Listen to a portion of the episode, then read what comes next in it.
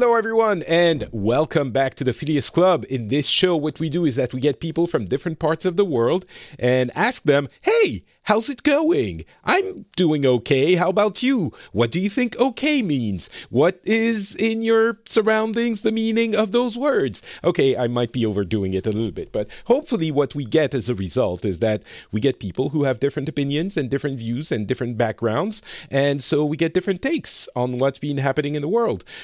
And today, I'm very glad because I'm welcoming back two guests that I uh, very much enjoy. And oh, hi, I'm Patrick Beja, by the way. I live in Finland, uh, but I'm from France originally.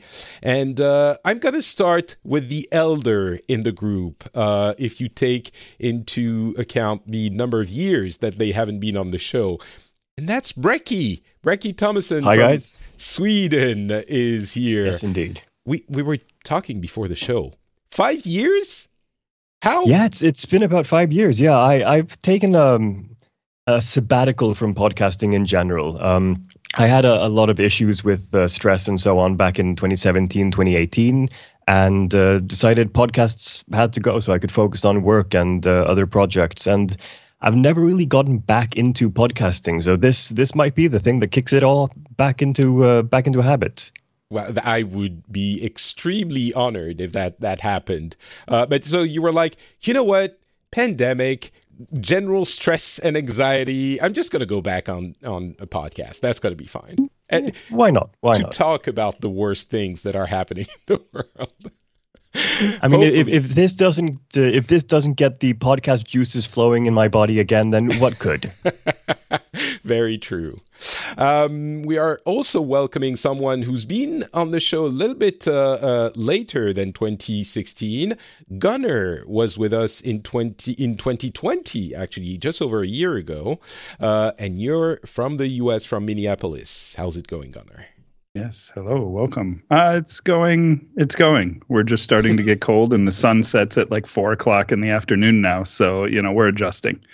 I hate that so much. You know, I'm. It, it, was never like that before. Before I lived in like the the northern reaches, like beyond the wall, right? Uh, Breki, of course, knows this very well, but uh, yes, I do. for me, it's very new. It's been a couple of years, and the first year, it's like an anomaly, and they're like, "Oh yeah, it was it was weird. That was weird. What happened, wasn't it?" But after a couple of years, you're like. Shit, it keeps coming back. Like every year, you get four hours of sunlight in in the day for a couple of months.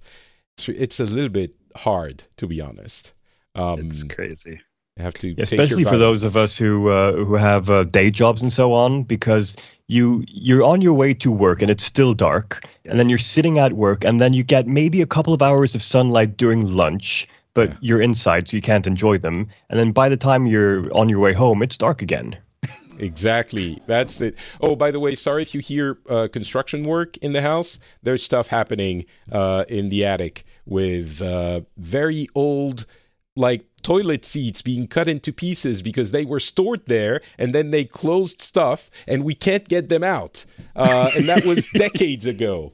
Yes, it's yeah. a weird house that we live in. Those but are the yeah. treasures you find. Right? modern problems requiring modern solutions. That's like seesaws.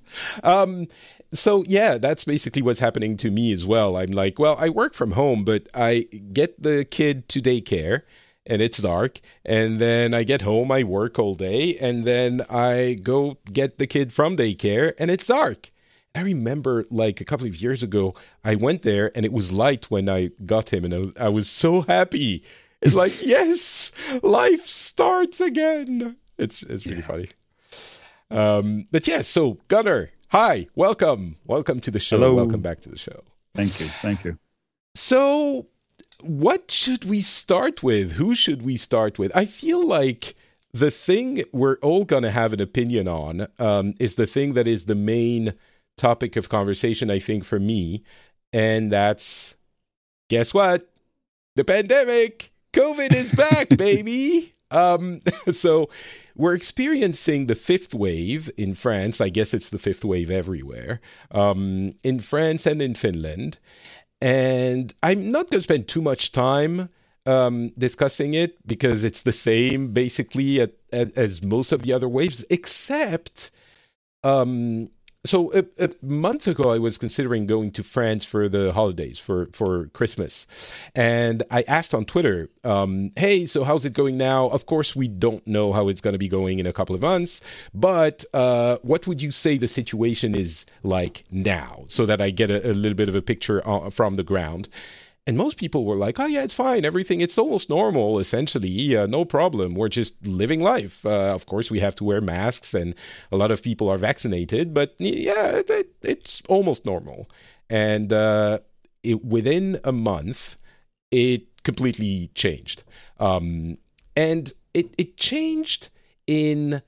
I think one thing that a lot of people are not getting is that it changed in the most super, superficial way it could in the case of a global deadly pandemic, um, meaning um, the vaccination rate is pretty good in France. I think we're at like 75% uh, for the whole population and something like 85 90% for the eligible population that have wow. like two doses and some are getting the third dose now the booster. So the result is that there is a lot of positive testing. Um, and some impact on the hospital, not negligible. I think it's also going to get worse, but it's manageable, and people aren't dying as much. Of course, like the, among vaccinated populations, the the even getting into the hospital is rare, and uh, fatal cases are extremely rare. So the most like the the the as in is the case everywhere um the real impact is on unvaccinated people uh, even though of course they're not the only people who are getting sick. But so it feels a little bit because i feel like we have the same con- context and metrics that we did during the previous waves meaning we're looking at the number of cases.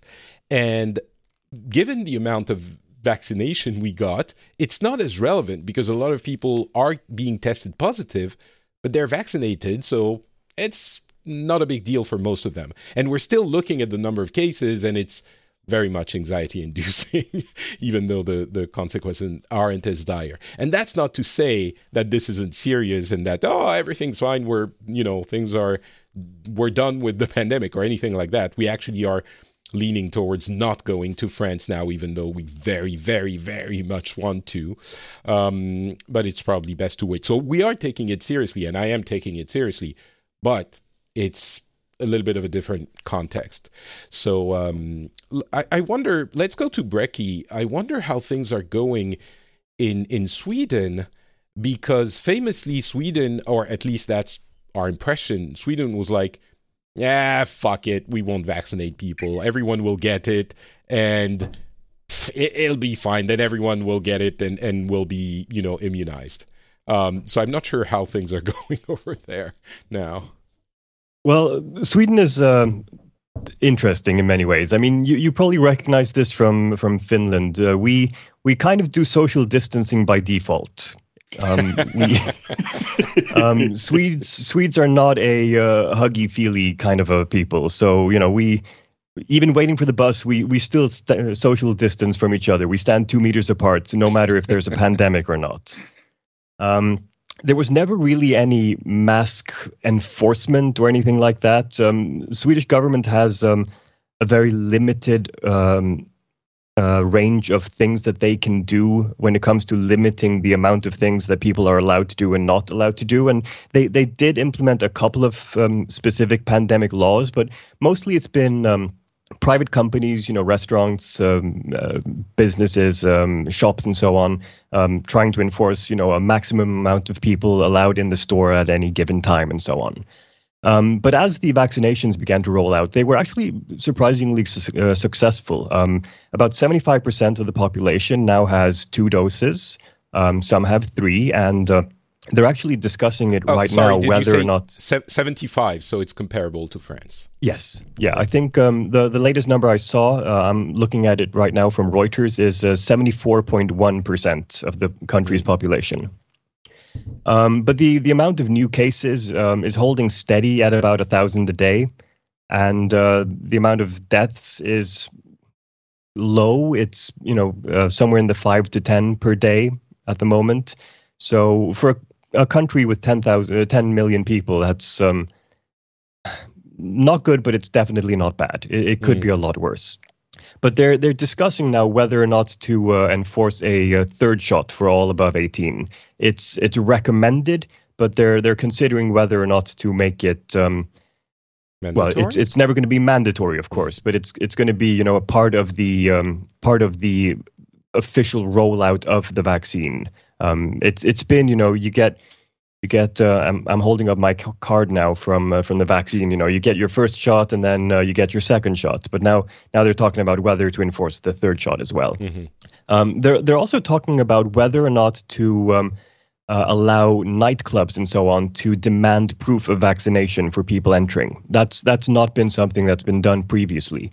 Um, they haven't been allowed to ask, but now they're negotiating whether or not they should be allowed to ask. But it's that's, only very specifically for nightclubs, not restaurants or shops and so mm, on. That's interesting because in France, um, we implemented those uh, requirements pretty early, I think, sometime earlier in the year. And still to this day, you have to have your health pass, essentially what it's called in France. Um, and you have to show it at the you know entrance of a restaurant or a nightclub or a bar or pretty much any public space and uh, it has to be valid. And the way it gets validated is either you have been vaccinated or you have a recent uh, test. And a couple of months ago the government stopped paying for the tests. So essentially mm-hmm. incentivizing very very strongly people to get vaccinated and, and that got a, a significant bump in vaccination rate. Um, but so yeah, that's where I guess the people consider Sweden to be a bit more lax because in, in Finland it's essentially to to you know to with some variations it's comparable to what's in France um, even though we haven't had to have health passes in restaurants and stuff like that. But vaccination policies are the same. Um, but I guess that's why people consider Sweden to be a bit more lax. It's like yeah you can do what you want. If your restaurant you want to welcome 15 guests per table and uh, pile them on top of one another, just go ahead. And I guess that's why people see it like that. Yeah. Um, uh, that said, most restaurants did take a very uh, good approach to everything. They, you know, they uh, closed down every other table and so on, and um, they they made sure that um, there were more um, seats outside during the the summer months rather than inside and so on, and just try to spread people out as much as possible. But um, I, I, think the biggest change that we saw came to um, school and work. A lot more was focused on school from home, work from home, and so on. Um, I mean, for, for the entire year of 2020, I, I didn't right. step foot into my office uh, after I think March or April. Mm. Um, everything was done from home. Um, I'm doing some university courses now, and they're all done from home and so on. So yeah. it's um, it's really um, everywhere.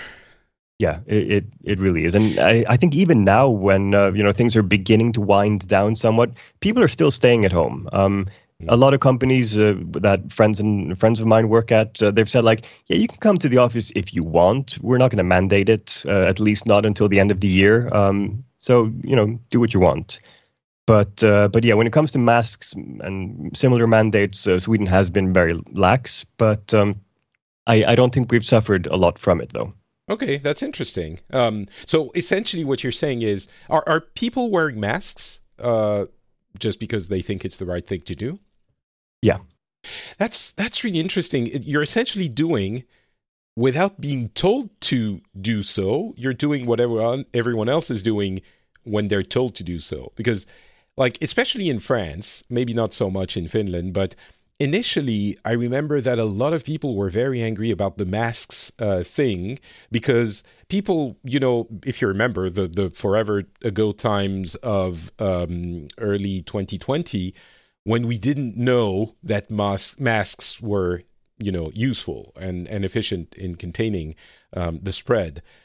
And the government were was like we learned later that they kind of knew it was probably a good idea but since there was such a shortage of masks they didn't say so because they wanted the masks to go to healthcare professionals right? And so they didn't say so. And a lot of when we figured it out, a lot of people were angry, saying, "Oh, you should trust the people," and like you're infantilizing them, and you're not like this is outrageous public policy. You should have told us, and we would have been fine, and we would have known at least. We don't like being lied to. And then over the course of the next couple of years, every time there was something like mandatory vaccination, the like the, the government was saying, oh, it would be a good idea to get the vaccine. But if there wasn't a, a reason to do it, people would be very slow. Some people would be very slow to adopt it. And the late the last straw was when they stopped paying for the PCR tests. And uh, eh, like there was a bump of I don't know a million people making reservations to get the vaccine, and so a lot of people were me included were like, see, we're not responsible. Like, of course they're managing the situation with a couple of like trying to steer the situation. We know we have to get vaccinated, and still a lot of people don't do it, and they will only do it because they don't want to have to pay for to pay for the test.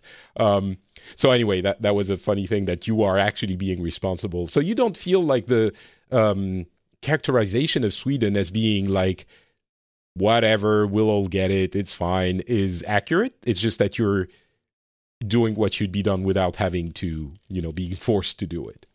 Yeah, pretty much. I mean, the um, in, initially, I think the uh, the reaction came from our government not being allowed to limit people in the way that governments in a lot of other countries uh, could.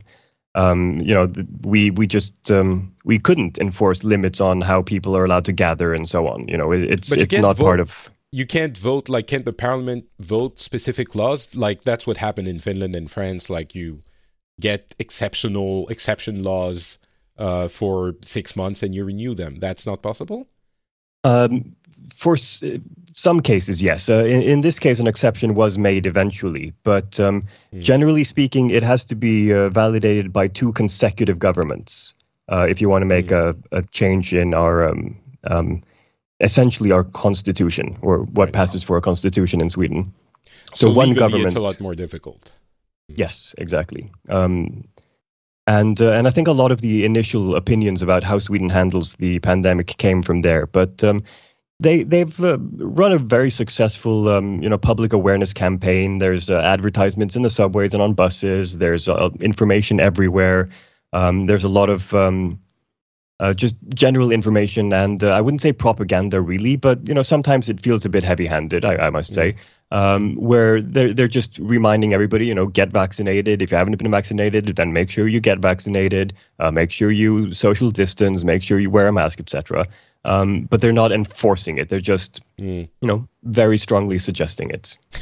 it's funny the societies where you have to live by consensus in Finland and Sweden, and uh, it seems most of the Nordic countries. Uh, Japan definitely makes me think of that as well. Um, I, I, last question before we move on to to Gunnar on the topic. Um, I'm guessing you have some diehard anti-vax, uh, you know, hydroxychloroquine, you know, conspiracy theorists uh, you know, I'm saying that's actually so 2020. It's not that anymore, but whatever the flavor of the month is, you have some of those in in Sweden as well. I'm guessing. Oh yeah, absolutely. Um, okay. You know, whenever there's a major um, opinion that sways people, and people can make it political if they want to, they they will obviously. Um, but I, I think in I think that the general impression, um, at least for, for me and friends of mine, is we, we just kind of raise our eyebrows and go, "Oh wow, there's that many of them. Oh wow, they're they're actually demonstrating. Oh wow, they're actually gathering in public spaces with signs. What idiots!" And then right. we just you know scurry on home and social distance. um, it's it's kind of um, it's a very Swedish thing, I suppose, to kind of just ignore the problem and hope it goes away on its own. uh, and um, I think that's kind of what we're doing with the mm-hmm. anti-vaxxers. We're, we're just hoping that, you know, okay, well, they, they can do their thing. They're not harming anyone except themselves. We'll just avoid them for now. And if they get COVID, then, you know, so be it. Mm. I mean, to be completely uh, exhaust, uh, exhaustive, uh, it's also exhausting, but to be complete, they are not just uh, always harming themselves. They, there are people who can't get vaccinated, etc., etc. So just to mention it. Um, all right. Gunnar, we've described for different reasons a kind of similar end result. Uh, it seems in Europe, I'm guessing most of European countries have that uh, roughly uh, similar situation. How's it going uh, in Minnesota? Well, um, first off, I just want to say uh, I don't know how familiar you guys are, but um, Minnesota is where a lot of the Swedes came to when they immigrated to the United States. One of the first immigrant neighborhoods was called Swede Hollow. Uh, and so hearing the description of uh, ignore the problem and hope it goes away and, and um, natural social distancing is very familiar to me here in, um, with an American twist on it. But uh, the problem overall in Minnesota is uh, I was just talking with my wife about this the other day. You know, we went to our first um, play. We went back to the theater um, just this past Sunday, and we had to show our vaccination cards to get in. Um, and they did social distance the theater, um, but it was surreal to be back in there. And then um, at the same time, we are the tenth highest uh, it, it, hospitalization rate right now in in the world, I believe, is where it's still at. Um, our governor had to call up the National Guard to help staff hospitals, um, uh, and that so, is wait mostly. A second, you mean oh yeah, tenth in the world if like uh, the if, state was considered a country, the yes, rate would be yeah. wow. Okay, yeah. so that's even yeah. including other American states, which I'm guessing yeah. some of them are in that top ten as well, or you know, not well, too yeah. far from it. Yeah. We, we, yeah, we're highest performing, and it's been very strange. And in the U.S., uh, you know, it changes. It seems to kind of flow around the country to where the the high rates are. Um, my biggest issue is with the politicization of this, uh, and really. Um, a, perfect example of this would be like the other day I went to go pick up some stuff uh, from a guy I've done business with for years, and I walked into a shop and he had a sign on the door that said, you know, masks uh, are are not needed here. In fact, they're discouraged. We love to see your smiling face. And I thought, oh, that's interesting. but I walked in with my mask on anyways. Um, and I'm fully vaccinated and boosted, but I still wear it because I don't want to transmit, uh, like you were saying, Patrick, to someone. You know, I have members of my family, um, extended family, who can't get vaccinated yet for various reasons. Um, so, what was the guy's so, reaction? Well, th- that's the funny thing. So okay. I came in and he made a point of saying something to me, and then he looked at and pointed to. He had all these. Uh, these quotes from like Ben Franklin and and you know founding fathers and stuff. And I'm like yeah can I just get my shit and go? Like like we can we don't need to do that. We can just do the business and move on. Because at some point you're gonna like I'm not gonna want to do business with you anymore. And I've had a business relationship with this guy for like 15 20 years. Mm. um it's just weird the way people are doing that uh here. So yeah that that that's a little off putting I, I, think you know we have as as we mentioned with Breki, uh, we do have the diehards. I think everywhere, um, anti-vax and and the difference is that in the U.S. they seem to be a lot more mainstream. They're very and there there there's many of them. Like I'm not saying in in France or uh, Sweden, Finland. Um, I think there are various amounts, but you know, 10% of the population apparently does just doesn't want to get vaccinated at all. And that's a lot of people. In France, that's like, I don't know, 5 million people, 6 million people, if you count or don't count kids in that uh, uh, number. So that's a lot of people. But it seems like in the US, it's become this crazy um, political point in the two main parties, which, may, which is maybe a function of the two party system and the general polarization of the US. I don't know, but it's it's just on principle opposing something which has made one of the parties policies to be that. Like it's it's weird that it went that far. Yeah, I was just going to say the same thing that here in uh, in Europe and um, in, in, other countries that I'm aware of, um, it's it's more a case where the anti-vaxxers say you know things like um, this is untested, it causes medical issues, we don't know what the medical side effects will be, um, conspiracy, conspiracy, conspiracy, and so on. But uh, but nowhere is it you know oh it's the social democrats that are trying to do this or oh it's the uh, environmentalist party that's trying to do this um, it, it's not politicized in Europe. It's not politicized Not in much. Japan. It's not politicized in Australia and so on. But in in the U.S., it becomes a very political issue where where people are talking about their politi- political rights, um, founding fathers, um, Democrats and Republicans, and so on. Uh, and and I, I just don't know where that comes from. Uh, why why is it a a political thing in America and never uh, nowhere else? I mean, for me, I think you you have to say that uh, there is a romanticization right now with the founding fathers and these individual rights.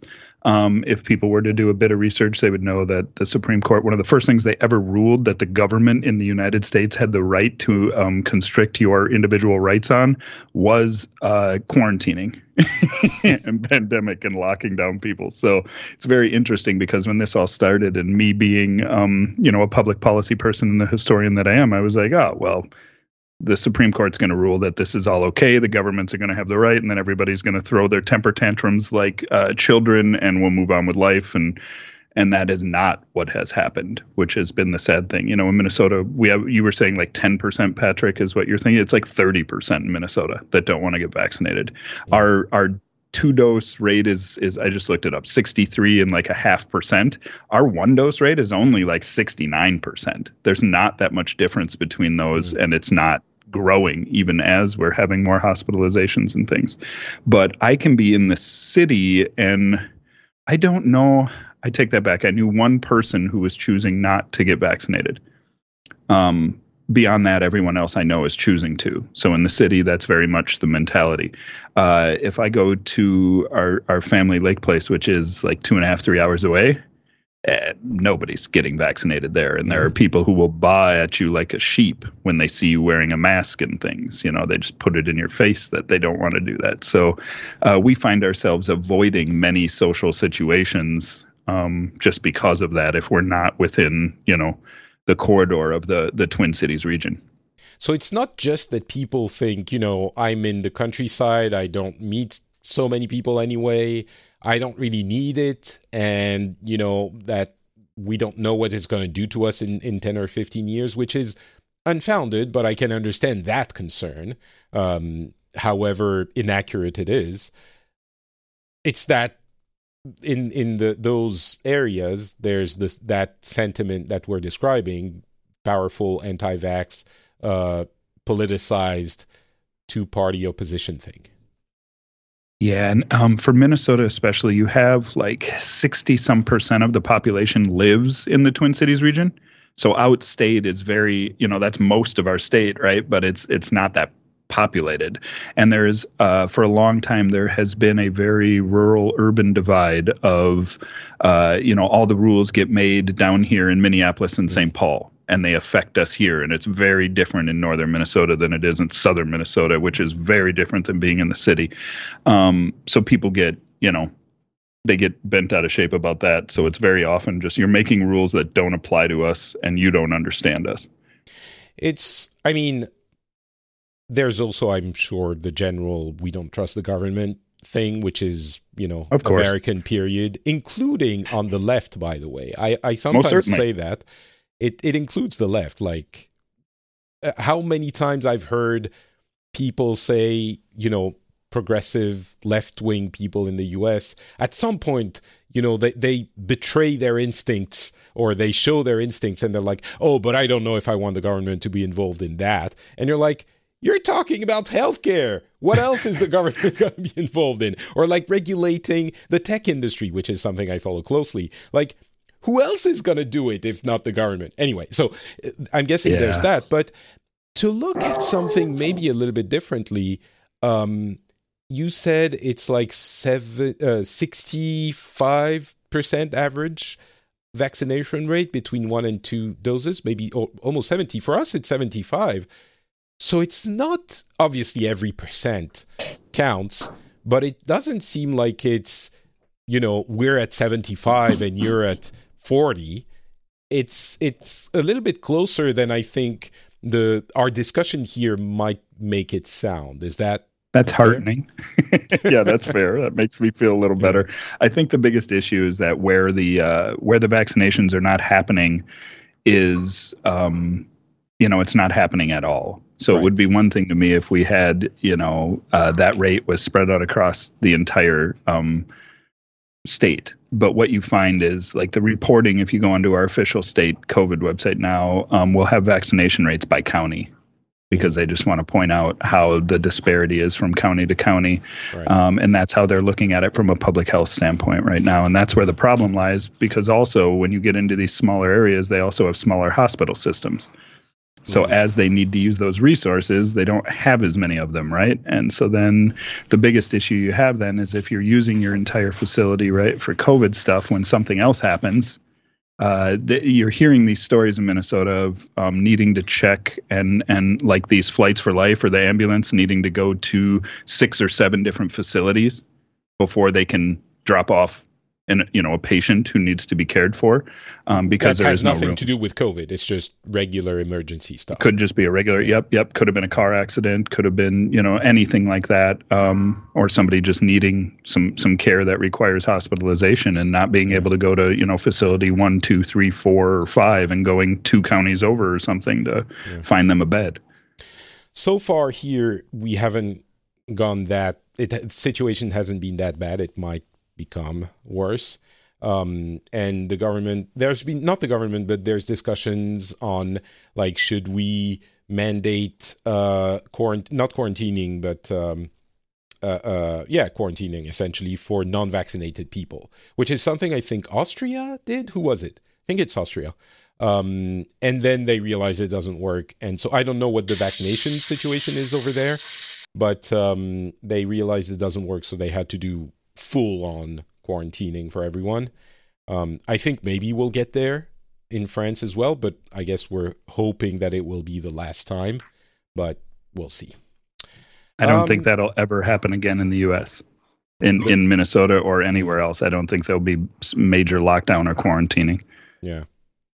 politically it doesn't work All right. Um, okay, let's move on from the global pandemic. Um, Breki, you said you had another topic you might want to mention uh, on your side. I side. did, yes. Um, today, Sweden actually elected its first female prime minister, um, being the last Nordic country to Yeah, ever have a female head of state. Yeah. Sweden is Um, so so like progressive on the, that front. I'm I didn't realize it was the first time. Yeah, no, it, it's the the first first time that a, a Nordic country, or the first time that Sweden has a female head of state, and it's this all happened in a very convoluted way because um, there was a vote of no confidence for the seated party uh, earlier this summer. Um, and this was the first time in Swedish history that a vote of no confidence actually resulted in the fall of the government. But since the opposition parties were unable to form a new government, the previous government got their seat back. Uh, but the uh, but the prime minister he was kind of shaken by the entire thing, and he was like, "Well, I lost a vote of no confidence, so I'm I'm going to resign." So he uh, he announced uh, earlier this year, I think it was um, um, August probably. He he announced that he was going to resign, uh, or rather not seek re-election uh, as party chairman, and um, he would resign as prime minister um, when his successor was was elected, and that happened earlier today. Magdalena Andersson, um, our former um, uh, minister for finance, was uh, elected uh, leader of the Social Democratic Party, and uh, that made her the first female head of government. Well, it's worked out really well for us here in Finland with uh, Sanna Marin. So Hmm. I'm sure, obviously, because it's a woman, it's going to be fine and everything's going to be great. Oh yeah, Um, absolutely. Uh, I mean, I'm I'm from Iceland originally, and Iceland was the first Nordic country with a female head of state. So you know, I'm I'm good with all this. it, it's really interesting because here, um, I mean, obviously, Finland, as other Nordic countries, is very uh, progressive, as I said. Um, it's not like she didn't get pushback during the pandemic, but generally, I've mentioned it on the show a couple of times. Um, she was regarded as uh, very efficient and managed the crisis well. And I even in Finland, I'm wondering like she if she had been a man, I'm wondering if she would have had even more praise on her. Like even even in Finland, it's like in order for her to not have been criticized much, I'm sure she did an incredible job. Um, but like do do Finns even remember what it's like to have a male head of state? I mean, you, have had female heads of state since uh, Tarja Halonen back in 2000, pretty much. It's been a while. I don't think it, has been continuous. Um, no, or, but it, has been what three or four yeah. different ones since 2000, something like that. Something like that. Tarja Halonen, uh, Anneli, Mari, and Sanna. Yeah, I've only been here for you know three years, and uh, for me, it's a novel Fair concept enough. to have a, a female head of state. I can't so, uh, imagine what that would be like. although we did have female prime ministers in France, at least one or two. So, but uh, that's Edith not Cresson. the president. Edith Cresson, exactly. Yeah, you wow, you know your political history. Um, I, I, know my Wikipedia. um, so yeah, that was that was the only one, and the president is the real head of state anyway. So, um, okay, well that's that's that's pretty cool. That's good news. Welcome yeah. to uh, the world of uh, equality, Sweden. Indeed. Maybe we'll get there someday. well, one of these someday, days. Yeah. You know, I well, you I got mentioned... your first female vice president. That's always yeah, something. that's going real well, real well. Mm. Oh yeah. so that's actually one of my uh, questions uh, for you, Gunnar. Uh, uh, we, for us, maybe Turkey will will contradict me, but for us, the feeling that we have towards the U.S. is uh, since the election of uh, Biden is mostly you know what? It's not the the the crazy dude at the head of the country anymore. So we're fine. Just you guys figure your shit out. We we're not interested anymore. Like it's it's okay. Biden is a, a, a, like a sane person. Whatever. Everything's good. Um, to me, it's, it's almost like um, to me, it's almost like a, a, TV series that's really fun to watch for three seasons, and then they have a change of um, you know scriptwriters and so on. And season four is just boring, and and you know it's it's like the Flash season four, and you're like, ah, this isn't fun anymore. Uh, let's yeah. see if there's something else to watch. Yeah, exactly. That, has been American politics for the past decade. Uh, uh, yeah, a little bit. It, that's how it feels in you know with the difference that it affects the safety uh, of everyone in the world and and concern and anxiety. But that's that's what it feels like. I'm guessing that's not what it feels like when you actually live in the U.S. and I'm curious to to hear uh, your opinion on that. Yeah, I think the biggest thing to understand um, for us is that you know a majority I, I would I would say a majority of the people I know, and I know for sure all the progressives, like they didn't vote for Biden, they voted against Trump. Mm. It, it's not necessarily that they were all excited and wanted Biden. They just really didn't want Trump back in there. So, you know, it's kind of one of those anything is better than that. So this is where we need to go. And then you have those who did vote for Biden who who were like, all right, now we have a you know we have a moderate again, we have an institutionalist, we know what to expect. There isn't really much to worry about. He's going to protect all our interests as he's done since he was, you know, the man's been in the Senate and been a, a part of Washington forever. So all these people thought we're going to go back to the status quo the way we like it. It's just going to be a little more, um, you know, democratic leaning as opposed to whatever that was that happened in the previous administration. You know, we don't have a chaos agent here anymore. Um, what we're getting is you had Biden, who is his his administration is tacking a lot more progressive at times, and so all these moderates who are actually fans of him are like, whoa, whoa, whoa, whoa, whoa, whoa, whoa, what are you doing? We're supposed to be putting the institutions back in place and not rocking the boat, and, and all the progressives are like, you're not rocking this boat enough. We need to get going. Let's do more. Let's do more. So nobody's happy.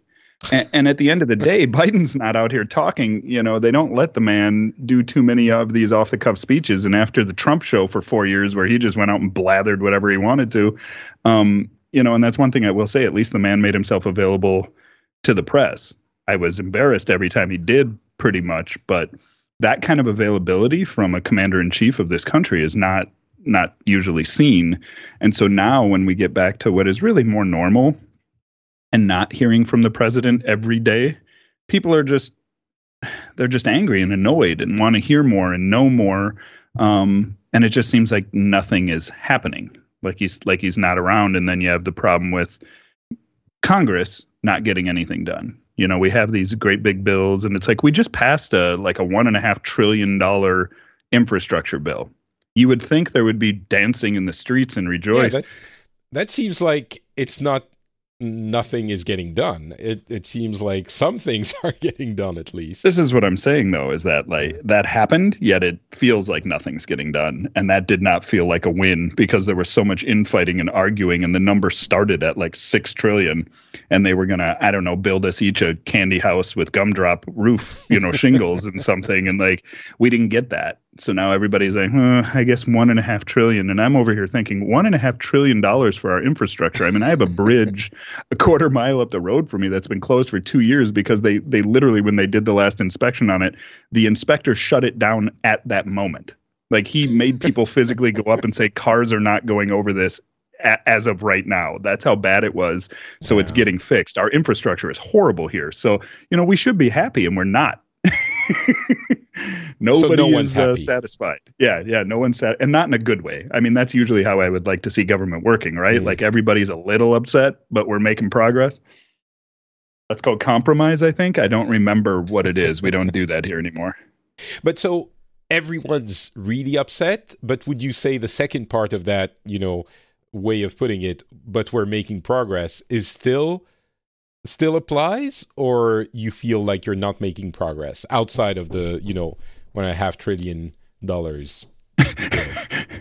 I mean, it's it's insane to say, right? Like, yeah, we just we just got a one and a half trillion dollar uh, infrastructure bill, and everyone's like, nothing's happening.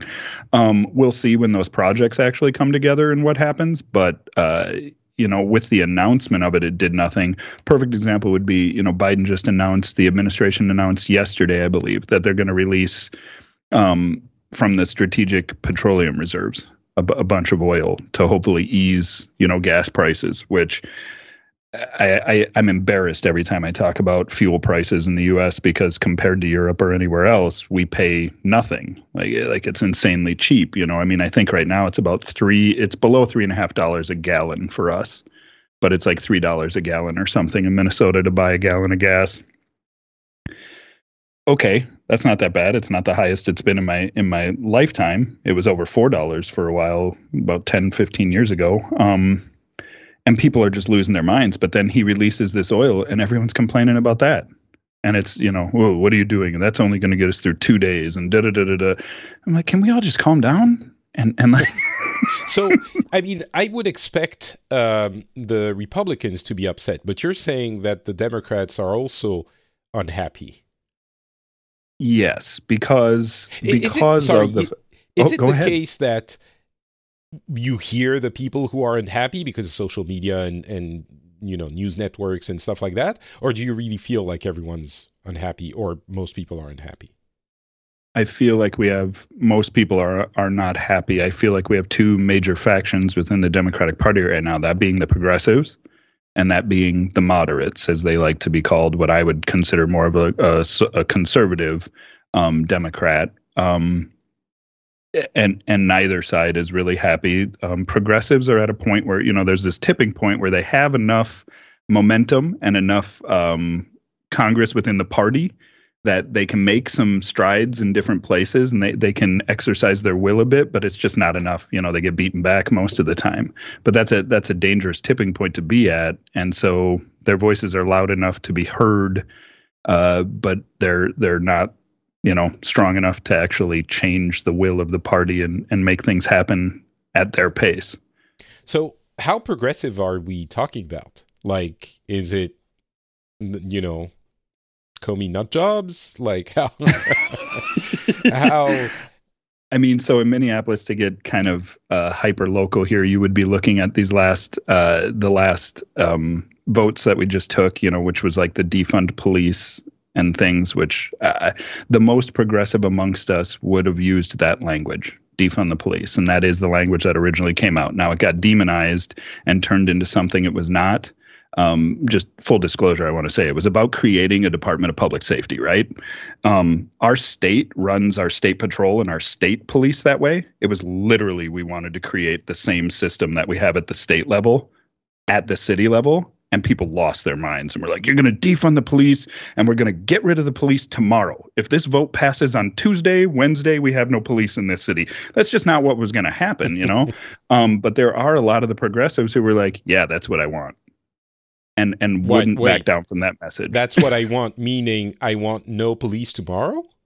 yes, What? I mean that's as extreme as it can get. So there Okay. are those who are that far extreme, as opposed to those who are going to be like, no, we need police. You know, police need to be here, but we can we can change the way that um, policing is done. No, but, yeah, that's obvious. but what is really shocking to me is that you're saying within the Democratic Party, and I think you might be, you know, giving some, yeah, like I don't know, wind into the sails of the people who criticize the Democratic Party in those terms. Within the, the Democratic Party, you have people who genuinely think, I don't think it would ever happen anyway, but they genuinely think you would need to get rid of the police from one day to the next.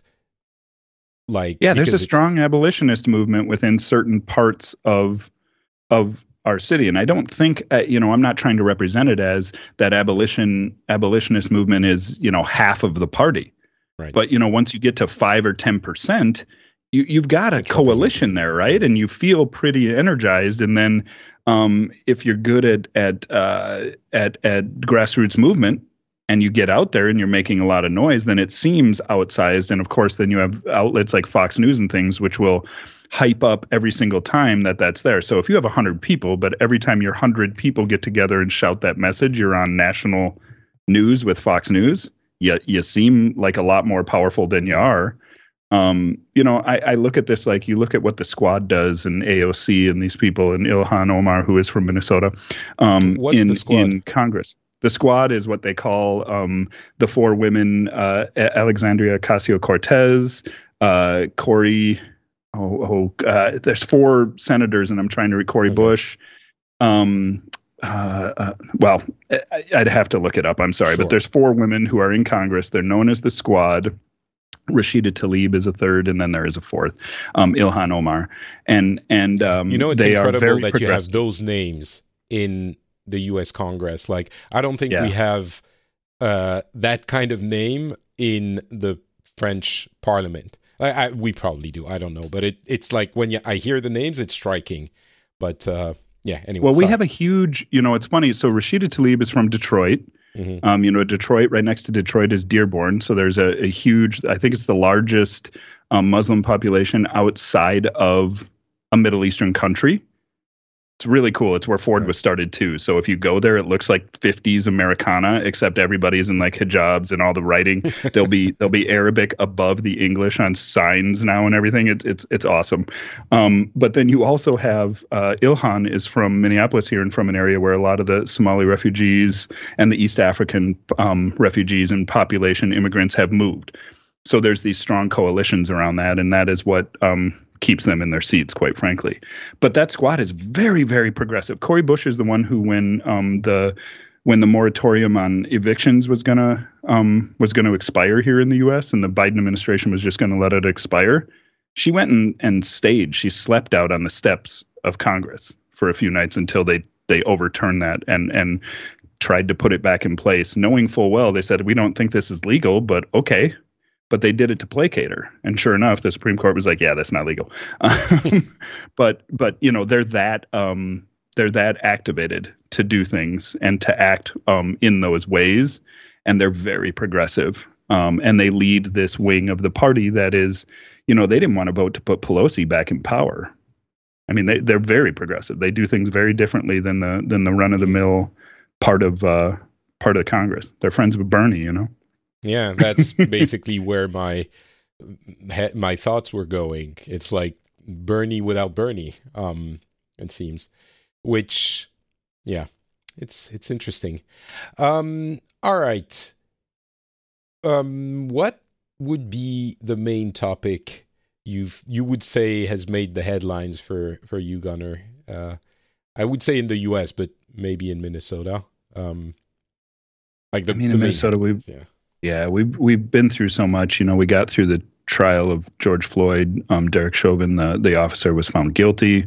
Um, we managed to get through that. I think in terms of you know how the city's doing, we're we're calming down in that way. But COVID is is probably still your biggest thing here that that harps home. And then we just got through this vote where our mayor was reelected, which was was a really tense point. I mean, um, they literally Jacob Fry is his name, and they literally at one point when they were um, protesting after the murder of George Floyd, they marched to his house where he lives, and were in the streets out in front of his house. So to his credit, he came outside to engage with the people who were there and angry. And when they didn't like the answers he was giving, um, they did that that scene from from Game of Thrones where they just shouted shame at him as he walked back into his home. I mean, it was it was surreal. It was crazy. And so the, he just had his reelection and he won. Um, he also was given strong mayor powers, uh, which means that the What's city that? council here actually has less power to, to, the the city council has less power to control the business of the city now and the mayor has more. And so the mayor has always had control over the police department um, which was one of the reasons that a lot of people wanted him gone. Um, but now he has even more control and doesn't need city council approval to do a lot of things. The city council becomes more of an advisory role at this point which Wait, may actually how, be better at the end happen? of the day I, uh, I, okay, I'm gonna. This is me editorializing, and I'm gonna say this in my way. But the way this happened, if you were to go look at the map of who voted what, like, so I live in North Minneapolis. I live in a um, a black neighborhood and a historically black neighborhood, and a lot of people here v- voted for someone else to be mayor. Um, you look at the areas around that get closer to the suburbs and farther out in the city from the city centers, which would be more historically white areas and affluent areas they voted to keep Jacob Fry in office. Um, that's the nicest way I can put that, but that's how that happened. There was a lot of money that came in from outside interests, um, millions of dollars from from suburban business owners and uh, real estate developers and things that put money into Jacob Fry's campaign and into this. Uh, we had three big ballot vote measures on. We had strong mayor, we had um, defund the police, and uh, rent control. And of those three, the strong mayor passed, and oddly enough, rent control passed in both Minneapolis and St. Paul, which are two different votes. So they they did um, limit the amount of increase that you you know uh, landowners can charge in rent each year to like three percent, but everything else failed. Um, all of the progressive movements didn't didn't pass, and we didn't get a progressive mayor. So that's really kind of been the the headlines recently, I would say. But even that, um, you know in a when you live in a city that was literally on fire and had you know like military helicopters flying overhead for a, a couple of months um, when you don't end up with riots and things and everybody's just a little upset after political things you're kind of like all right that went okay. Um, and that's that's where we're at. Okay.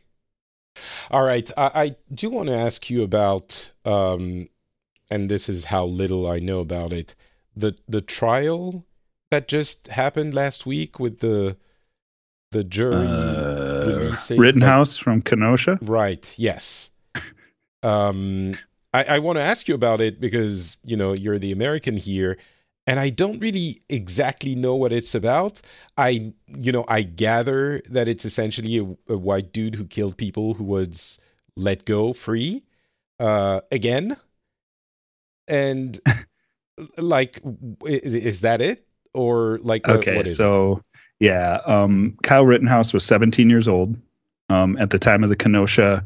There was rioting in Kenosha due to the shooting of another um, unarmed black man by the name of Jacob Blake, who um, police shot when he was protesting at another thing, um, and that there was no accountability for that. It was found to be a justified shooting. Um, Kyle Rittenhouse crossed state lines with an AR-15 decided he needed to go defend a car dealership. I believe is what he was he was defending that night. Um, uh, he he claimed he was a medic, so he he was um, there to offer medic services. 17 years old, mind you. He's a high school student when he does this, but he went from um, Illinois to Wisconsin with uh, an AR-15 and his little med bag, um, his his backpack of medical supplies. Went to this car dealership. Um, apparently, he was literally walking around at the thing, you know, calling out like medical, medical, saying he was available to give medical services.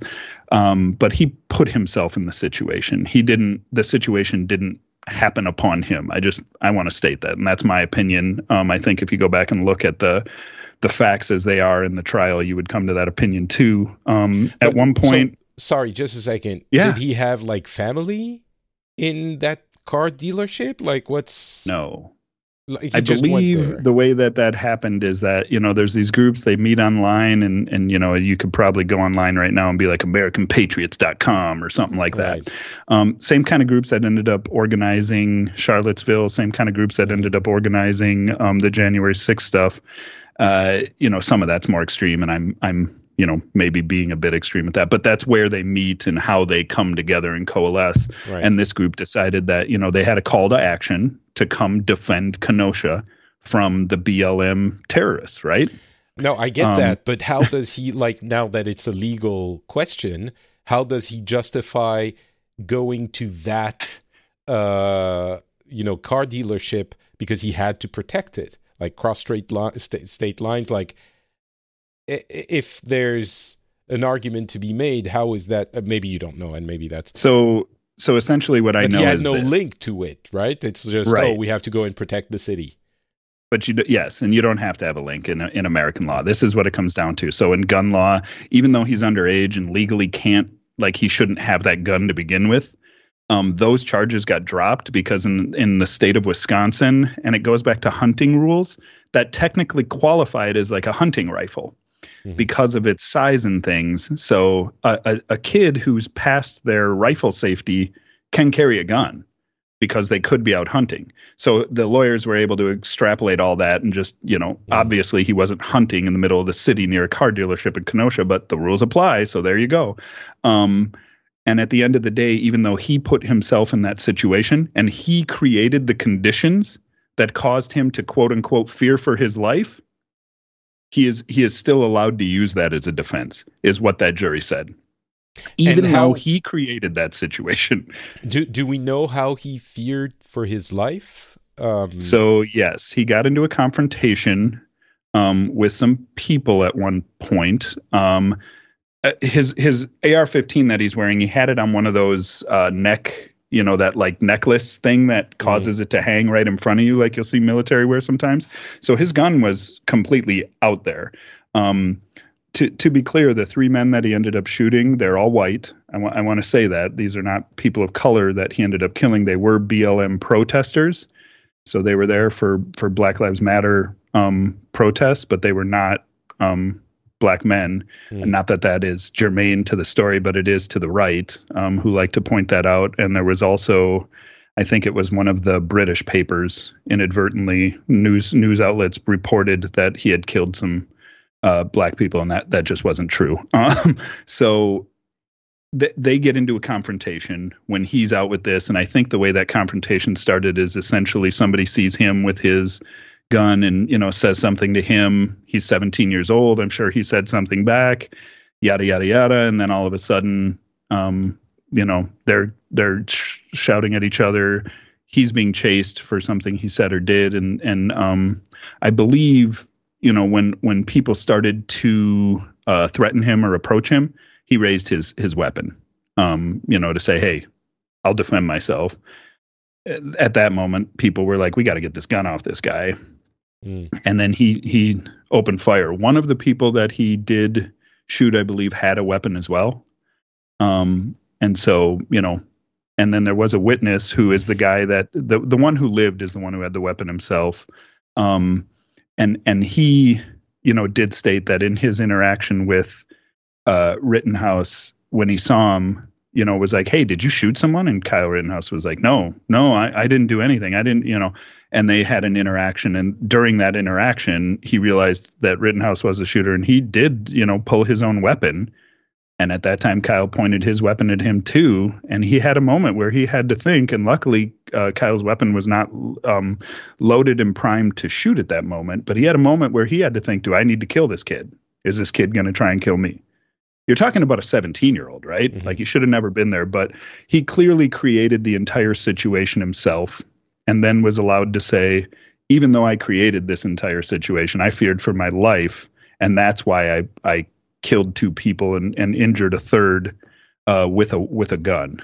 And the jury went, okay, that seems that seems fair. He feared for his life, and that's the law. So he's allowed to, you know, to kill people.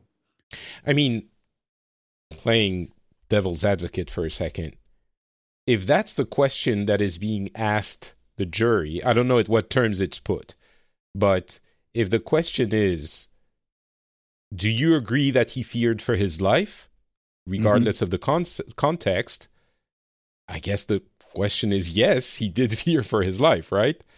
Yes. However ridiculous the result is, um, which yes, yeah, there's no question. This is case ridiculous. is being juxtaposed right now with the case of Ahmaud Arbery, and I don't know if you're familiar with that, but he was a I black know. man down um, in the South who was out for a jog, um, was just out running, and uh, there were some men who considered themselves like the neighborhood protectors, um, like the community police.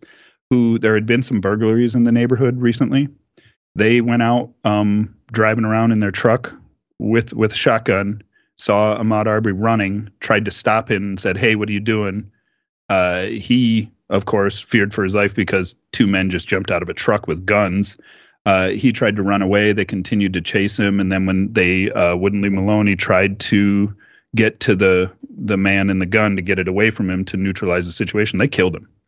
Uh, they never witnessed a crime. They never, you know, saw anything. They just saw a black man running, um, which I think we all go for a jog sometimes, right? Like it'd be nice if I didn't have to fear that if I went for a jog, somebody's going to think that I'm running because I did something wrong. Um, they, they the immediately after the Rittenhouse verdict, the defender, the defendant, um, defendant's lawyers immediately changed tacks in that trial to say that they feared for their lives and started asking the defendants questions about like you know what was happening in that moment and the one guy's talking about well you know in the moment that we were wrestling for my gun i really feared that if i didn't kill him he was going to kill me if he got my gun away from me I mean, mm. they, they, immediately that changed the tact in that trial. They mm. think this is an okay defense to say, I came to this situation, I brought a gun, I created the only circumstances that caused the end of a man's life, yet I'm the one who feared for my life. Mm-hmm. And disregard the fact that the reason that we were wrestling for that gun is because he feared for his life because I brought the gun. Mm-hmm. But in that moment, I feared for my life, so I'm justified in what I did. Yeah. If this precedent is set, and I don't think it will be in the Ahmaud Arbery case. I think they will be found guilty. The judge did um, instruct the jury that you can't make a citizen's arrest, which is still a thing you can do here, um, unless you actually witness the crime. I don't know why that had to be stated, but it did. Uh, so I, I, think they will be found guilty. But just imagine if they are not, and if this is allowed to go, the precedent that we have now set um, especially at a time when the Supreme Court is considering striking down New York's um, gun possession laws, which you know restrict the possession of handguns in in the city. You know, in, in the United States and in Minnesota, I can speak to if you want a conceal and carry license or a license to have a handgun and to keep it on your person without it being out in the open for people to know, what you have to do is you have to go fill out um, an application. And that application goes to your local law enforcement agency. And then that you know sheriff or that um, chief of police they have to review all those and approve or deny them Mm-hmm. And in some places, that's a that's pretty much if you fill out that paperwork and you don't have felonies on your record or weapons charges, they're going to approve it. So you have some parts of this country where everybody has a conceal and carry license, and in other places like New York, they're never approving those. It, you need to really show that either there's a direct threat or you're like a diamond, um, a diamond broker or something like mm-hmm. that, you know, or a banker. Um, that's going to have money. But unless you can do that, you're not getting one. Um, and the Supreme Court seems ready to say that is a violation of the Second Amendment, and you can't do that. Um, so if we get to a point where everybody's allowed to carry guns when they want to, and then can just say, you know, justifiably that they feared for their life, and that's why they used that weapon, we're headed for some pretty scary extreme times here. All right. Um, just out of curiosity, is is there any discussion um, regarding the uh, stand your ground laws?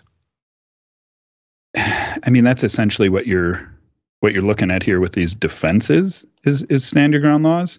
Um, it, it's not being framed that way right now a lot of the time. But if you talk to the anti-gun, you know, those who want to restrict guns more, they will talk about that a lot. And it is the slope that this starts from, right? Like stand your ground, then gets us to here, and now we're we're devolving even more. I'm concerned and worried because I don't know where where this ends and where the justification goes a different way. Like i am much more you know the complaint from me and many many like me and and and people of color for a long time has been that police have such immunity when it comes to using deadly force. They essentially just have to say i felt it was the the only option at that moment. And they do not that you know they get away with it all the time I would rather we were restricting that more and being more, having more scrutiny on police and everyone else. We seem to be heading in the other direction where we're just going to have less scrutiny on everyone, um, and that's that's kind of scary. There's also the thing, Patrick, I have to throw in of like, as a person of color, these rules do not apply the same as they do to to white people in this country. And so there is the whole thing of like, if you think for an instant, if the roles were reversed and um, Kyle Rittenhouse had been a 17 year old black kid who committed that crime, there is no way that I, I do not believe that verdict would have come down the way it did. Um, you know, there's a meme going around right now in the United States that talks about the Central Park Five, which were five young men who were convicted of rape in New York City um, some years ago and they were younger than Rittenhouse at the time that they went to trial. And they all said they were innocent and they cried on the stand and everything, and they were still found guilty and sent to, to prison for many years. Um, and you know, Rittenhouse were, got up there. You mean white kids or? No, they were black kids. Okay. Um, they're known as the Central Park Five. If you if you look that up, it's an interesting case. They were all they were found um, to have been wrongly convicted, and they've been freed now. Um, have settlements from the city and state and everything. So you know, we have evidence to say that these things don't happen in the same rate. We have evidence of for 400 years in this country to show that the value of a black man's life is not the same as the value of a white man's life in our judicial system and in most parts of society. So it, when we talk about these rules changing and becoming easier, we're not talking about them changing or becoming easier for everyone. We're talking about them becoming easier for white men. Um, and it's it's just it's a scary time. So do you feel so you feel that things after the Black Lives Matter movement are getting worse? That's the vibe I'm I'm getting from this. I wouldn't attribute those two together. No, um, but I um, mean it, it it would I would guess that given the social significance of that movement, things would improve. And I, I don't know if you would say it's co- you know it's completely unrelated, but they're not improving. Yeah, I, I think I would agree with that. They're not improving in this instant. You know, there's this whole idea, and Dr. King said, you know, the moral arc um, uh, bends towards justice. That that takes a long time and and I've said before and I'll say again, I don't have time for that. I'm only on this earth for a certain amount of time and I don't want to live any day where that moral arc is not bending towards justice for me and people like me. Um, but this is a struggle that takes a lot of time. We are at a moment where maybe it's it's bending a different way. Um, and and I like to to equate that to and say, you know, that's a death rattle of old systems um, and of and of of white power uh, and the white power structure dying right? And and mm. changing. And there is a fear there of what that change means and uh, of of uh, of it it flipping and reversing the other way. I, I think inherent in that there's always this belief that if the the minorities and the people of color in this country were to gain the power and take over that they would subjugate you know, if if the minority becomes the majority, majority that they're going to subjugate the minority just by default, and just because that's the way it's been or that is what is known in your culture does not mean that's the way it will be uh, in the future. I would like to think that we have learned, you know, and we will we will be better. Um, I don't I don't know. I mean, but yeah, I think it's it temporary. I, okay, so first of all, that's that's kind of uh, makes me a little bit hopeful that you would say you think it's like the bump before maybe it gets better hopefully um, mm-hmm. and you know it, it's not even like the fact that you have to respond or explain this idea that no i don't think it would like we would do reverse the situation is a, is depressing. Like obviously, like what is even that idea? Like, but I, I understand why you have to do it. Even you know in France and I'm sure in, in other countries, there's there's this fantasy in in um, the right side of the political circle of the great replacement. I don't know if you have heard Oh, this. This okay, so you know about it. Um, I wasn't sure if it was like a, a French thing or you know European thing. Um, but yeah, and it's like, what? Where does that even come from? If not the status quo being threatened and people who are so comfortable and honestly fragile uh, because they've been in power and they haven't known challenge, that, who are fantasizing about this. I I don't know, like this black man or Arab with a knife in their mouth, coming and frothing at the mouth and pining to to stab you and take your stuff. Like it's so. Right. I, I, I don't know, but I guess that's. I, I think the fear is, you know, if, if we've treated them like shit for hundreds of years, then, you know, when they come to power, they're going to treat us like we've treated them. I think that's the, the general fear that uh, so many of these people have. I guess it comes from there, but I don't think it's obviously it's not conscious. Like they're not thinking, "Oh, we've treated No, them like shit." Yeah, it's it's just like in the back of the mind. There's this. It, it I don't know. It comes from fear. Well, and- it's it. It's interesting. So I had a conversation with someone the other day. I serve on a board where we're doing a lot of this diversity and equity and inclusion work right now. And one of the people there said, you know, very honestly, he's like, you know, I just get so frustrated and angry because I feel like what you're trying to tell me is is that I haven't worked hard in my life and that there's this magical white privilege that gave me everything that I have. And I said, whoa, whoa, whoa let's let's slow down here. That's not what I'm saying. I'm not saying that at all. I acknowledge that you worked hard. I need you to acknowledge that I have to work harder. Hmm. And I need you to acknowledge that it was easier for you because of who you are. I'm not saying that you didn't work hard. I'm just saying that for me to get to the same place you are, I'm starting 30 yards back on the field for us both to get to that end zone. And it was easier, and you have more systems in place to make it easier. Whereas every step of the way, it is harder for me. And by the end of the conversation between us, I think we were both able to come to a place where you know, he called me, um, the gentleman who I was having this exchange with called me like two days later and was like, I just wanted to say thank you because you helped me to understand and to get over this um, this feeling I had. And then we all came back together as a group, and somebody there had this great analogy on it where they were like, you know, it's almost like an allergic reaction when we talk about some of this stuff around race and around uh, equality and things where I can't control it at all. But as soon as I'm exposed to it, I have this reaction that I can't stop. And the only way, what do we do for allergic reactions, right? Like we take medicine or we have more exposure. And then as we're exposed to the thing, we're not allergic to it anymore. And so we need to continue to embrace with this and to, to work on it. But I, I just thought that analogy was so apt because it re- that's really what it is, right? Like it's this inherent fear and, and reaction that we have to like, oh, things are changing. Oh my goodness, it's Yeah. going to be horrible for me.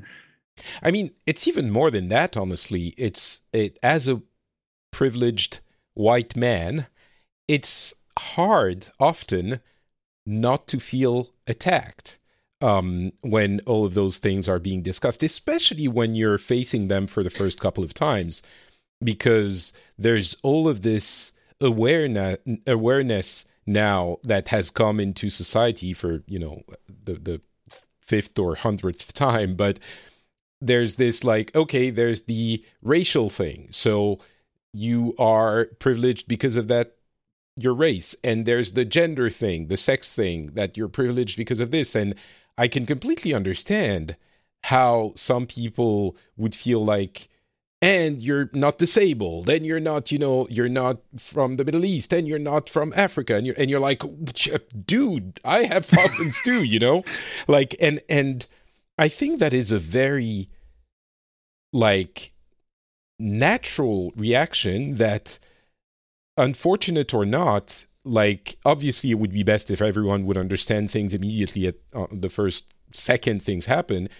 It's important to acknowledge that the reaction is going to is going to be that way because if you don't then you the only result is that people are going to be even more antagonized. And it's it's you know there's all of this that Can can I ask you something on that, Patrick? oh sure. Go ahead on the antagonism thing, like what if we were to change the narrative on this? And what if somebody identifying to you your privilege is just identifying to you an opportunity for you to lift others up? Because when I hear, you know, I have privilege as a man, that tells me that I can lift women up. When I hear that I have privilege, there's doors I can open for other people, right? Like like it's very easy. So what do we need to do to do that or does that seem crazy when I say that to you? I think you're skipping steps. I think the ah. person who's the, the first reaction is very selfish. The the mm-hmm. reaction is when you're saying, you know, others have more difficulties than you do, no matter how good-hearted, well, maybe not no matter, but you know, I think a natural reaction is to feel like, oh, you're saying I have it easier. And that's the, what we're seeing everywhere. And so I think in order for what you're talking about to become a useful tool, I think people have to get over that hump by themselves initially, and maybe it can be made easier. Mm. But um, it's it's something that is to various degrees. You know, some people will have very strong allergic reactions, especially if you're you know being fed uh, uh, antagonism through Fox News yeah. or whatever. Like it's easy to latch on to those things and explain your feelings through those lenses.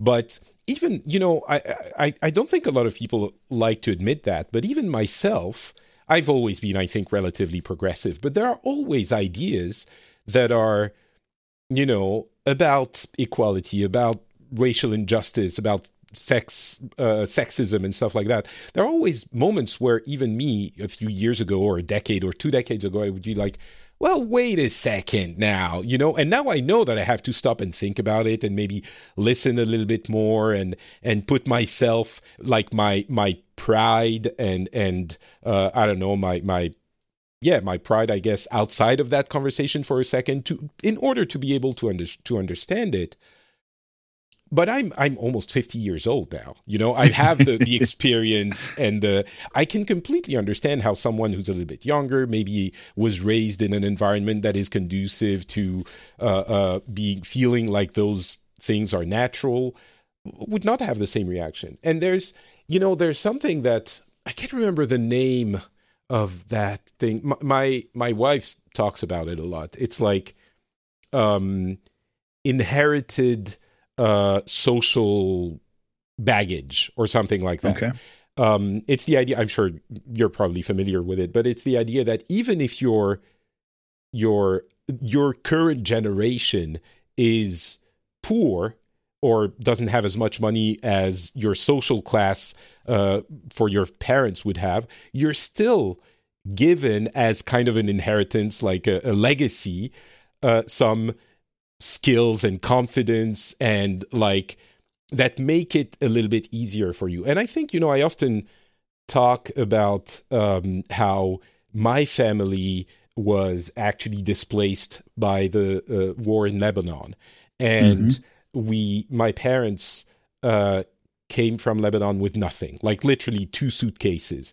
And I'm like, well, you know, that makes me, it, it technically, I realized only a few years ago, technically my parents were war, war refugees, and I never th- used to think about it like that.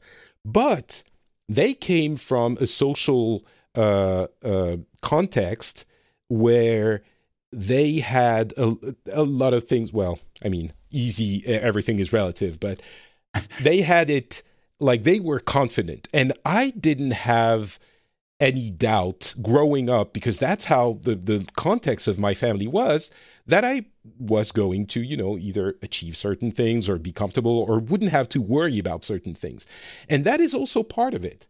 Um, and it's deeply ingrained not just in so even some anyway it's a it, i'm getting off track a little bit but the bottom line is i understand the reaction of some of those people and the antagonism and we have to recognize it in order to short circuit it i think and most and, certainly yeah, yeah. I, I, agree with you 100% i think i, re- I want to say i recognize it too and i think it's about coming to it from a place of grace and being able to like, like you shouldn't demonize someone for uh, like we wouldn't make fun of someone or demonize them for an allergic reaction, right? They can't control that. Mm. Um, but we have the opportunity to to help them and to work with them. And if you come at that not from a place of of judging, um, I had a friend I was just in grad school with who he really just didn't understand. I, I told him the story. The last time I got pulled over by the police and handcuffed when I was just pulled over for a traffic violation, I was 34 years old. Um, so, and he, it blew his mind. He said, I've never had that happen. They always just come up to the car and say, Hey, how you doing? This and that. And he said, I barely get a ticket. And all of a sudden that's what clicked for him of like, we have two totally different experiences in life in this same space where we just live, a, you know, like an hour apart and and I said to him, I was like, man, I'm so happy for you. Like I wish that I had had that life. But now you know. Like I'm not trying to take away from the fact that you got to live that great life, but just honor and recognize that I didn't and that it's different. And we can work to make it the same for everyone, but I don't want him to have to live the way I lived. I want everyone to live the way he lived. Yeah. you know? That's why it's so frustrating that idea that, you know, that is maybe to some level a little bit unconscious that that people have that things are they're going to come for us right it's like no i, I want right. everyone to have this and and also i do want to acknowledge you know i spent 15 minutes talking about how the the adverse reaction of of privileged white men is understandable. And i stand by that. I really understand that it is. But it's also you know, the difficulty is that it's a lot to ask people who are the actual victims in those situations who are like, dude, I just want to not have to be pulled over every, you know, three months yeah. by the police for having done nothing to tell them, okay, I hear you, but do you understand that you telling me I'm, I, I, have it easy is really hurtful to my feelings like obviously that's you know i so i just want to acknowledge that for um, uh, out of principle. But yeah. uh, appreciate that, I and I will know, say man. I understand it. I will never accept it. Mm. I mean, you know, it, it, it's not something I'm ever going to accept, but I will fully understand it, and I'll give you your space to be in that space. But I will continue yeah. to push every single person who has that reaction or that experience to say, do something different. You know, yeah. let's let's figure it out. Let's figure out how you can be more comfortable with with uh, moving in a different direction. I think I think the difficulty of that is it's a, an impossible situation because I really think for a lot of people, maybe not all, but for a lot of people, and maybe given the rate of those conversations now, it's come it's becoming a little bit more ingrained in society, and you grow up with it, and you grow up with understanding it, and it's a generation problem, maybe, hopefully. Um, but the, the the for those people, the however dumb and and ridiculous the reaction is, it's still true, and if mm-hmm. we want to actually improve things, which I think is the goal for everyone here, we just have to deal with that aspect of it as well, which is an added difficulty and frustration. Um, but yeah, I've, I do not know. it's it's just it will get better. I want to I want to believe that. I really do. I need to yeah. say that. Let's be positive here. It will, and we but it's just we all have a lot of work to do but I'll be quite honest, you know, my people have been doing work for for hundreds and hundreds of years, right? And and I just was saying to someone the other day, like I went to a meeting with some elders, and uh, these are people who marched in the '60s and things, and they're like, "Yeah, you guys got it rough. I don't know how you're gonna how you're gonna fix things. I it's I couldn't do this." And I'm like, "What the? You you had dogs and fire hoses and all this crazy stuff going on with you, and like we supposedly have it so much better, and they were like, "Wouldn't want to be dealing with this now." Really? I mean, that's yeah. So we just need to realize that we do have big problems and heavy things that we're we're trying to do, and it's we're talking about systems and and things that have been ingrained for you know hundreds of years. So it's not it's not easy work, and we all need to take the wins where we see them and just keep doing what we can and play the small ball and do it in our lives, right? you know, I want, I just want, I just want uh, to know what to do to make it better. I think the frustration is that we don't know like we all see the problem we see what and, and, when i say the problem i'm talking about the people who are refusing to implement the things that the people who understand the issues say will improve the problems, right? We know what those experts say we should do, but there are people who are opposing it. And I don't know how to untie that knot. I just want to know what to do in order to untie that knot, and then we'll work towards it, right? We'll we'll we'll have a goal and we can do it. But it's like those situations are so ridiculous. We don't even know what to do. Uh, there's an amazing, amazing stat here um, in in Minnesota where that when they that some social scientists asked people, um, people of color and white people in different work settings, um, how many you know black friends, how many white friends do you have? Mm. And you know everybody gives similar answers, you know, from the same offices. But then they ask the question, how often do you go to dinner at a person of a different race or ethnicity's house? And invariably, invariably white people, you know, the white respondents reported almost never. Mm. Um, it, I think it was less than like one instance per per year or something. As opposed to the people of color who have a few, right? Because you know it's the majority, and you're you're going. So I think that's one of those ways. Again, like that's one of those stats when I hear it, where I'm like, how is that possible? Like you're going to dinner at friends' houses and stuff, right? if you're not doing that you know let's let's try and do those things because yeah. the word you used was understanding and the more we understand each other and the more comfortable we are with each other um, plus you get to eat good then too right like I mean, you got to get at those tables so I, I think that's one of the greatest ways is to break bread and just have conversation and, and again don't try to solve all the world's problems right we just have to do what we can do and not get overwhelmed by it even though it is overwhelming you know i was thinking as you were talking I don't have a lot of black friends. Um, I don't know what the you know the the number of black people is in in France or but there are a lot of immigrants and there are a lot of you know there are eh, neighborhoods i grew up in a very white neighborhood um, and I, I kind of can play on the i'm an immigrant myself card and i come from lebanon and my family is middle eastern so but still, the reality is, I grew up very French, very white, uh, privileged class friends, uh, even if we ourselves didn't have a huge amount of money.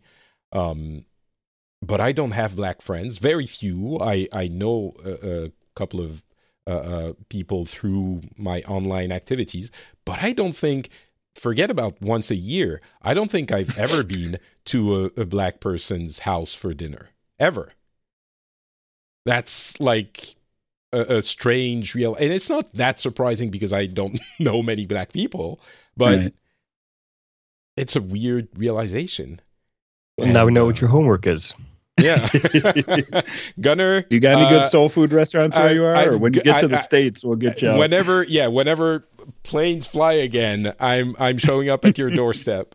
There you um, go yeah it's uh your your meal is much more likely to be be very white if you come to my home but uh, you know my mom's white my dad's black i'll just say and and yeah i, I my wife is is white and um swedish actually so you're much more right. likely to get the same not food your yeah home. we got to get you I, we'll get yeah we'll get you, place, we'll get you somewhere good. All right. We'll get you somewhere good. Yeah. All right. Uh but yeah i think understanding and conversation all of this would be so much easier if you just as you said, don't try to solve the world's problems, but just sit down and have a chat about, I don't know, the latest Marvel movie and you know yeah, the latest don't do that. The Eternals is getting horrible ratings. We don't want to talk I, about that. I actually liked it a little bit. Oh, did Spider-Man? Okay, Spider-Man's coming out very soon. There we go. Yeah, there no spoilers. Go. No spoilers. See no, no. that we could do that. We could do that. have it sitting, and that would because understanding would seep through all of those things. I think mm-hmm. just yeah. Anyway, all right. I think I, think, I just want to say one yeah. one thing on, on the subject before we wrap up. Um, as as a you know white heterosexual male in his early forties, I I tick all the boxes. Um, I, am I'm, I'm not neurotypical, so you know I, I have ADHD, so so I, I can at least you know tick tick that we put an X in that box. But uh, the the one thing that I've learned over the years is um, I, I can never be a, a, leader in any of these movements in, in any way. I can only be an ally, and um, I, I, should never try to lead. I should never try to impose, you know, what I think is right for the, the uh, equality movement, the Black Lives Matter movement, the um, hetero, homo, trans, etc. movement. Um, I can only be an ally to the people who are oppressed. Um, I can only listen to what they want me to do, what they think I should do, uh, what they think I um, uh, ought to be doing, and so on, uh, rather than try to impose my will on on them. Um, and I think that's a very important lesson that I've learned over the years, and uh, one that I think a lot more people need to learn. Yeah, that's, that's awesome. That's a good point. That's a good point. I, that, I like to do podcasts. I like to talk. I like to hear myself talk. Uh, and that's also something that I I, ha- I have had to learn to be aware of. So that's a, a very good point. You and me both. All right, let's wrap it up. Um, Breki, where do we get more from you on the internet? Um, nowhere really. Um, I've, I've when I took oh, a sabbatical from podcasting, I, I took a sabbatical from basically everything online. Really? Yeah. Um, you're not. The, the you're only not thing, on Twitter anymore. Uh, I, I still have my account and I still yeah. reply to tweets every so often, but I, I don't post anything. Um, I oh, post I every so often on Instagram and so on. Um, most of my online activity is either just one-on-one conversations on Telegram or something, um, or um, things that I'm doing development for. I do a lot of um, coding for Minecraft mods and um, website programming and so on. I'm I'm the CTO of a company and also their lead developer. So, um, yeah, mo- most of my attention just goes to um, whatever's going on on my GitHub repositories nowadays. So, how's how's it been working out for you? The no social interaction. I mean, no social networks thing? Surprisingly well, actually. I, I think it's a relief. Uh, I, I hardly even follow the news anymore um, because I don't oh, I'm so find them right impressive or interesting. Um, if anything interesting happens in the world, I'm sure that one of the friends that I communicate with on a day to day basis will tell me. Um, other than that, I, I just don't go out looking for bad news anymore. I completely understand that. At the same time, I feel like it's a a, a it's almost like the bad people win because then the people who can afford to not look at the news don't and like whatever yeah and i want to do that but too it, it but, it's a it's such an interesting thing though because I, I mean, I did a lot of tech podcasting back in the days. I had a daily tech news podcast right. that I did, and or daily geek culture podcast, and so on. But the um, the other year, I think it was 2019, could have been 2020 uh, a friend of mine said, like, "Hey, did you hear the news uh, that came out at uh, the Worldwide Developer Conference, Apple's WWDC?" And I was like, "Oh, they had one." Whereas usually I would be like sitting in front of my computer with uh, with the Safari open, watching it, two Twitter tabs open, watching the reactions and everything. But now it was like, oh, they had one of those. Oh, interesting. What did they say? And it it, it kind of stumped me afterwards, going, huh, when did this change? What happened? When did I stop following things? Yeah. Interesting. Um, but anyway, I'm on Twitter, so at Breki T. Uh, otherwise, uh, I'm on Instagram at Breki. Um, not a lot of interesting things going on, but every so often you might see a picture of one of my dogs. That seems like a wonderful program. So it uh, is. Gunnar, uh, what about you? Yeah, um, boy, I want to be Breki, but uh, you can find me online. Um, I'm on Instagram at Cigar Adventures um, just like it sounds. And then you can reach me on at by email at cigaradventures at gmail.com. All right, excellent. Uh, and if you feel like listening to uh, the previous episode where Gunnar was uh, on, it's episode 150. It's a special where we talk about the life in Minneapolis, and uh, it was pretty interesting. All right. Thank you both. For me, it's not Patrick, uh, notpatrick.com. You can find me on social networks at notpatrick uh, pretty much everywhere. And there's also a link to our Discord at notpatrick.com where it's mostly in French, but we do have an English corner where you can uh, hang out and chat about stuff. There's a fun community over there. Thank you both. Thanks everyone for listening, and we'll talk to you next time. Bye.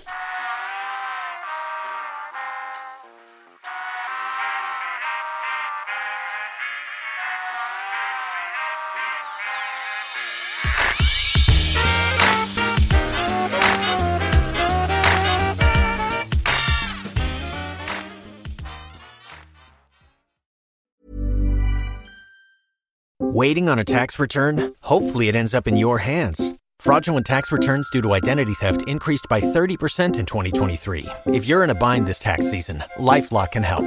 Our US based restoration specialists are experts dedicated to helping solve your identity theft issues. And all Lifelock plans are backed by the Million Dollar Protection Package. So we'll reimburse you up to the limits of your plan if you lose money due to identity theft. Help protect your information this tax season with LifeLock. Save up to 25% your first year at LifeLock.com slash aware.